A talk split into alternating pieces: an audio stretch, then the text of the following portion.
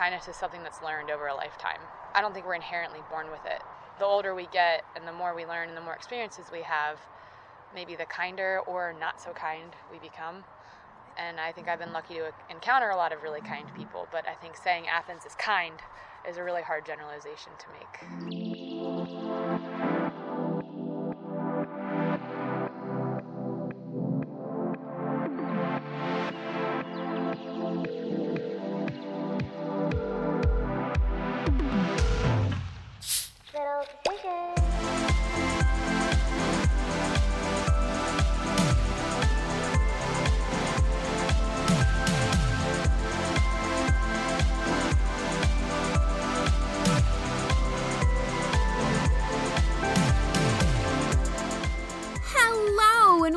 To the latest episode of the Little Decisions podcast, your one stop shop for learning about the power of kindness through intentional little decisions. I'm so glad you're able to join me today. I don't know about you, but lately I feel like I'm being tugged in multiple directions at once. I want things to slow down so I can focus on what I'm doing, one at a time. Lucky for us, that's the title of today's episode Focus One at a Time. What does such a singular focus have to do with kindness? You'll have to stick around to find out. Up first, housekeeping. For housekeeping this week, I want to share with you some upcoming projects I'm working on. I have a UGA special that will be out this spring. It's inspired by the national championship win in football, but it will be about more than just that. I'm also working on a hometown miniseries where I interview kind people from my childhood home of Warner Robins, Georgia. I'm still doing interviews for the Kindness in Our World series, which is where I go beyond Athens to talk with people whose kindness is making an impact. I'm also working on local stories based on recommendations from listeners. If you have someone you want to hear from or a topic you'd like to understand better through kindness, feel free to reach out to me on any of my social media platforms or email me directly at littledecisionspodcast at gmail.com. Plenty of elbow grease in that one. That's housekeeping. For this Words Matter, I want to talk about the idea of focus, a singular focus. Focus is defined as the center of interest or an act of concentrating interest on something. It makes sense then, if we are to center our concentration on something, it should be one single thing, right? Yet all we hear about is the power of multitasking. When we focus on one single thing, we can give that thing the respect it deserves. Now, I'm not saying you stop doing multiple things at once in your life. Everyone should know how to walk and chew gum. What I'm saying is it's kind when we make the little decision to focus on just one thing. In a world driven by productivity and accomplishments, we often miss the power of one. But as the Linkin Park lyric goes, it starts with one. We change big things and small things one step at a time, one decision at a time. We can treat everyone with kindness the same way by focusing on one act at a time. These one acts are how we create a culture of kindness that lifts each and every one of us up and helps build our human connection. And invariably, when we mess up, we do that one at a time too. So, how can we focus one at a time through kindness? We can start by slowing down, pausing, and taking a deep breath. We can learn to stop looking at the world in absolutes, stop assuming ideas are clear cut or that solutions are black or white. We can start Q tipping, which means quit taking it personal. Stop putting ourselves as the center of everything. All of those are bigger decisions, I know, and you help get to those better, bigger decisions by starting with one little one. Our gut often knows where we need to look to change, what little decisions we can start with. How? Well, if you behave in a certain way and you have a physical response to it, like your stomach feels heavy or your chest feels tight, take the time to pause and look at that. What single little decision could you have changed that might have made the situation different? I've found myself in the middle of an argument before, having no idea how I got there, and knowing for certain I didn't want to stay there. So I've stopped myself literally mid sentence, turned to my family member, and apologized for my words and behaviors. I tried to be specific, focusing on one behavior in particular that I regret most. And through that one decision, the conversation usually shifts. And I'm lucky because I have family kind enough to let me make those mistakes and to give me the space to fix them. What one area can you focus on right now to help you make kinder, more powerful little decisions? Start as big as you need to and begin breaking it down from there until it's small enough for you to focus on one single behavior you can change. Then just go for it. If you're already miserable from poor decisions, what do you have to lose? Learn to narrow your focus, remember your words matter, and you can build a community connected through kindness. For the nostalgia inspired segment this week, I want to look back at the 1980s television show The Wonder Years. Keeping with the theme of this episode, I will focus on surprisingly singular facts that remind us just how unique this show really was. This coming of age story is told mostly through the narration of one character, Kevin Arnold, who is played by Fred Savage. Fred Savage is the only cast member to appear in every episode of the series. I still remember the New York Jets jacket that was worn by Kevin the first few seasons of the show. This show is different from others of its time in several key ways.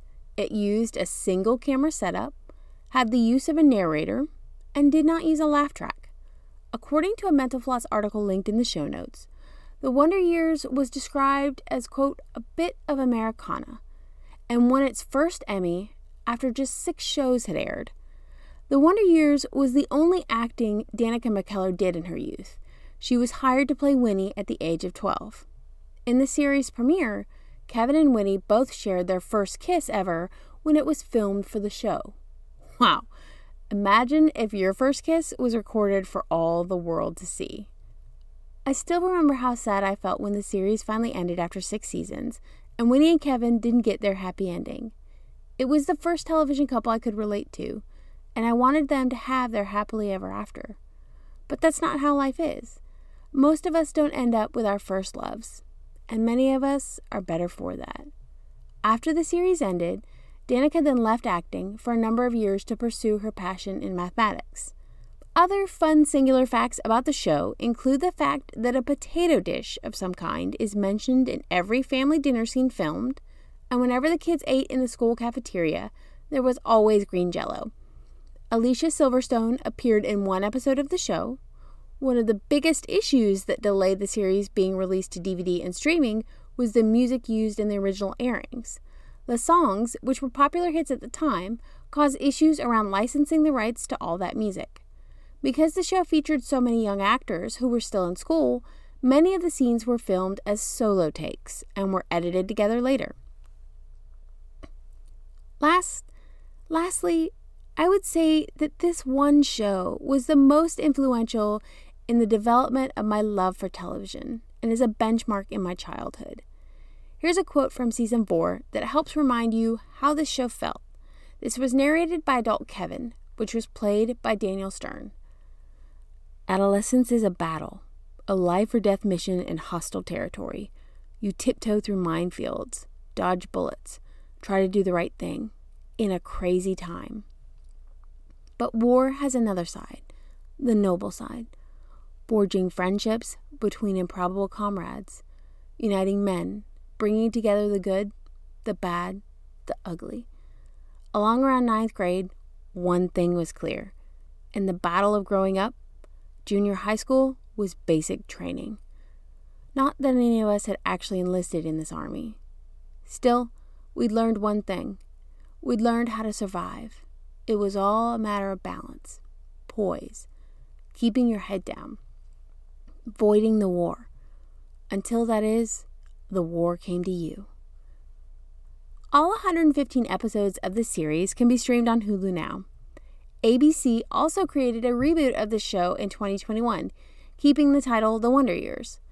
This new version is described as, quote, a coming of age story set in the late 1960s that takes a nostalgic look at a black middle class family, end quote. We do love our nostalgia.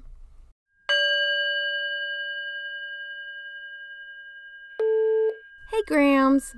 I'm sorry we keep playing phone tag. I've been super busy with the podcast, especially now that I'm actively seeking sponsors for the show. I'm excited to be offering local businesses and community investors this opportunity to actually talk about what they do, and that's all part of their advertising space on the podcast. It's a pretty unique and cost effective way to advertise in today's digital market space. Anyone interested can either visit my website, littledecisionspodcast.com, to look at the sponsorship opportunities page, or they can email me directly at littledecisionspodcast at gmail.com. Look, I'm even pitching to you. I hope you're doing well and tell Papa I love him. A bushel and a peck and a hug around the neck. Talk to you soon. For quotes this week, I present five references to kindness and a singular focus. Enjoy!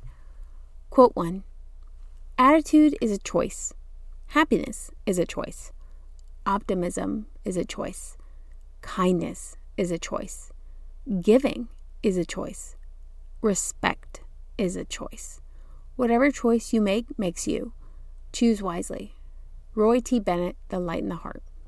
Quote 2 Three things in human life are important.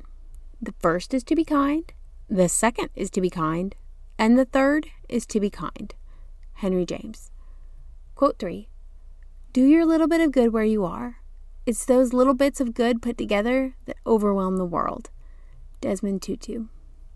Quote 4 I hope you will have a wonderful year, that you'll dream dangerously and outrageously, that you'll make something that didn't exist before you made it, that you will be loved and that you will be liked, and that you will have people to love and to like in return. And most importantly, because I think there should be more kindness and more wisdom in the world right now, that you will, when you need to be, be wise, and that you will always be kind. Neil Gaiman.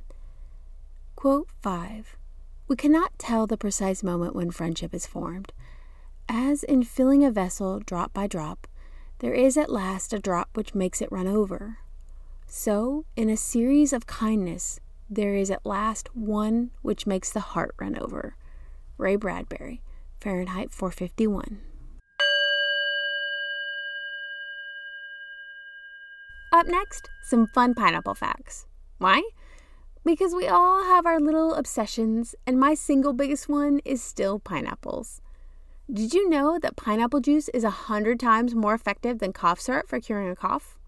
Pineapples also help with sugar cravings, and are a great natural alternative if you are trying to cut back. The pineapple is low in calories and high in vitamins and nutrients. With just one cup of pineapple, you get one third of your daily dose of vitamin C and over 100% of your daily value of manganese, which helps strengthen your bones. And that same one cup is also 10% of your daily fiber and a healthy dose of your B vitamins. Also, packed in that delicious yellow bite is a bunch of minerals your body needs to function properly, including copper and potassium. The pineapple is also the only food known to contain bromelain. Bromelain is an enzyme which not only helps skin and tissue heal, it also helps produce natural substances in your body that can help combat pain and swelling. Bromelain can fight infection and kill bacteria too. It's believed that same enzyme also helps aid in weight loss. Okay, so now that I've convinced you to go buy a pineapple, you're probably wondering how to know if it's ripe yet, right? That turns out it's pretty easy to tell. First, you want your pineapple to be a golden color. Bright orange means it's past its prime, green means it's unripe. The knots or eyes are on the outside of the pineapple should also be large when a pineapple is ripe and ready.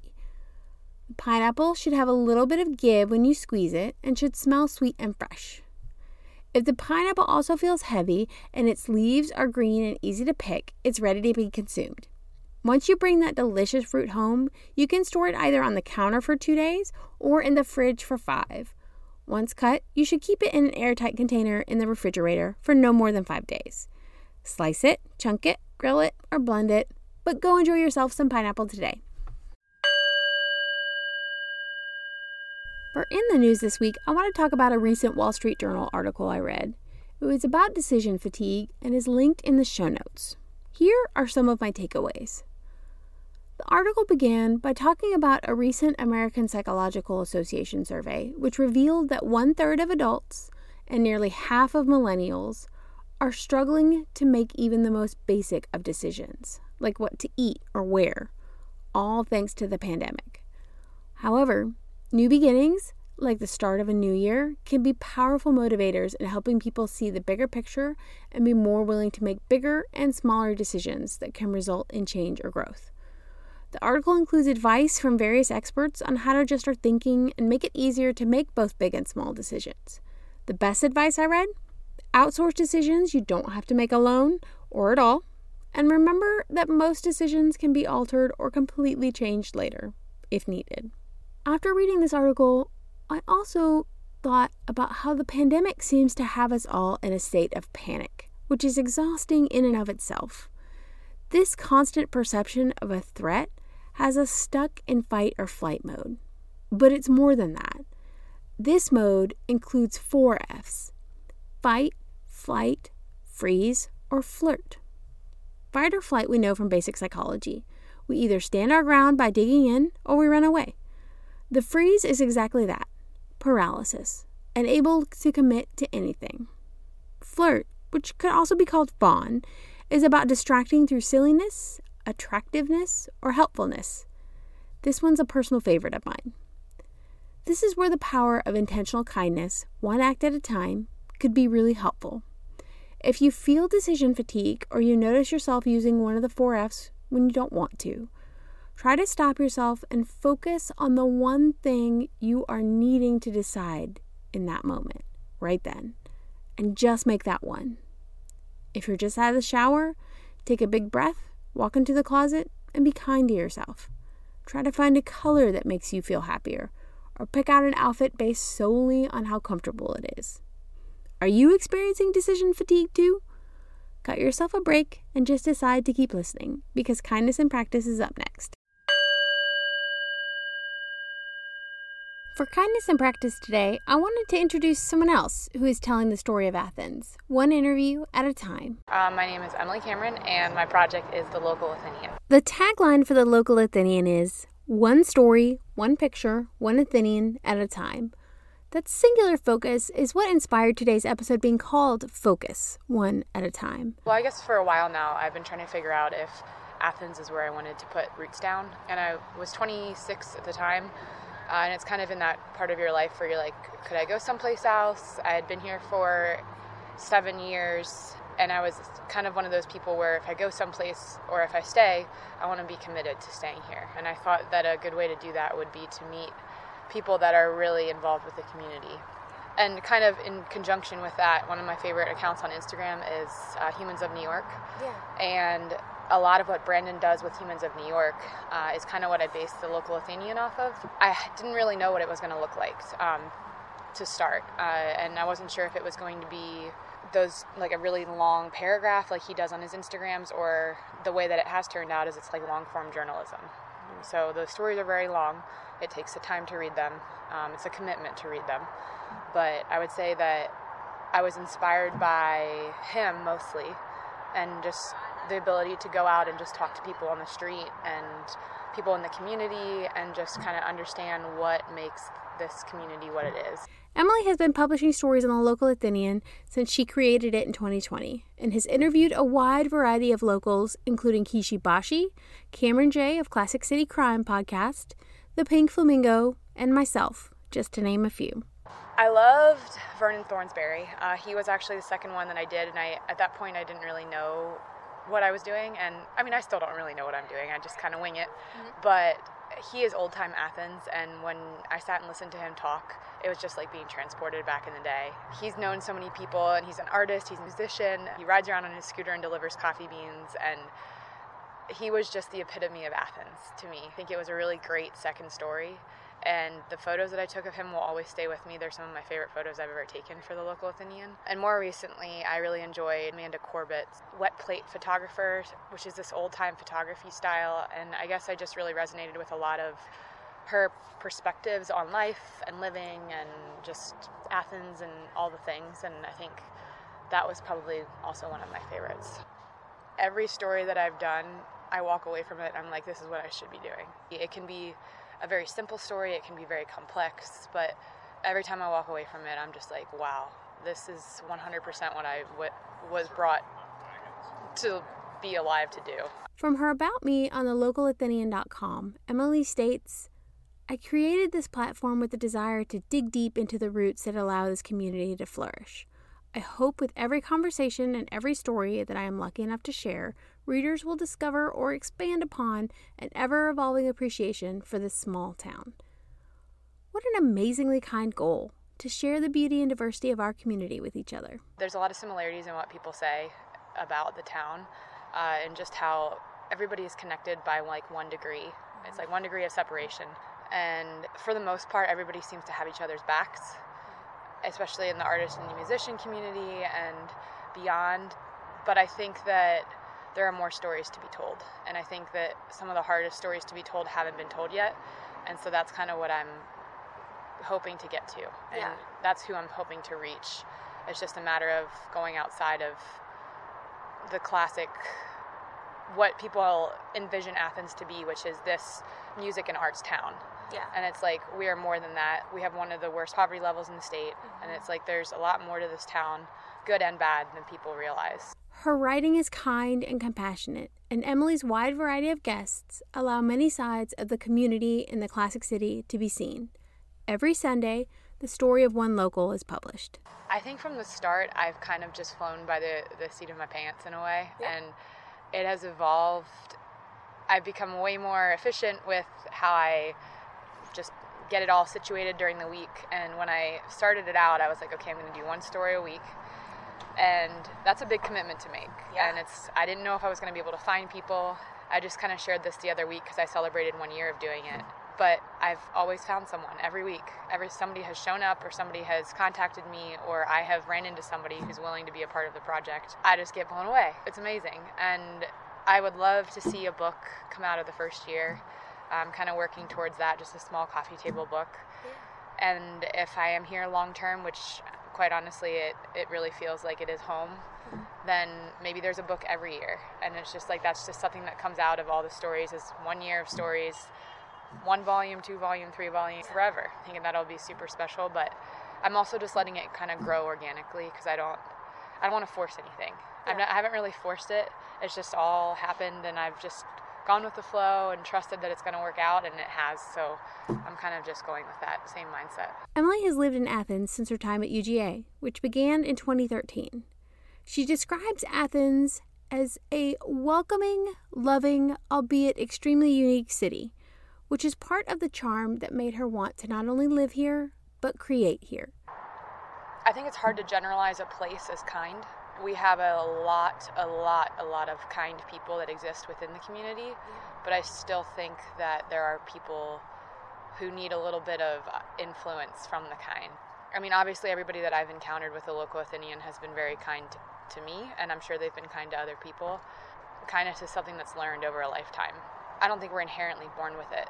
The older we get, and the more we learn, and the more experiences we have, maybe the kinder or not so kind we become.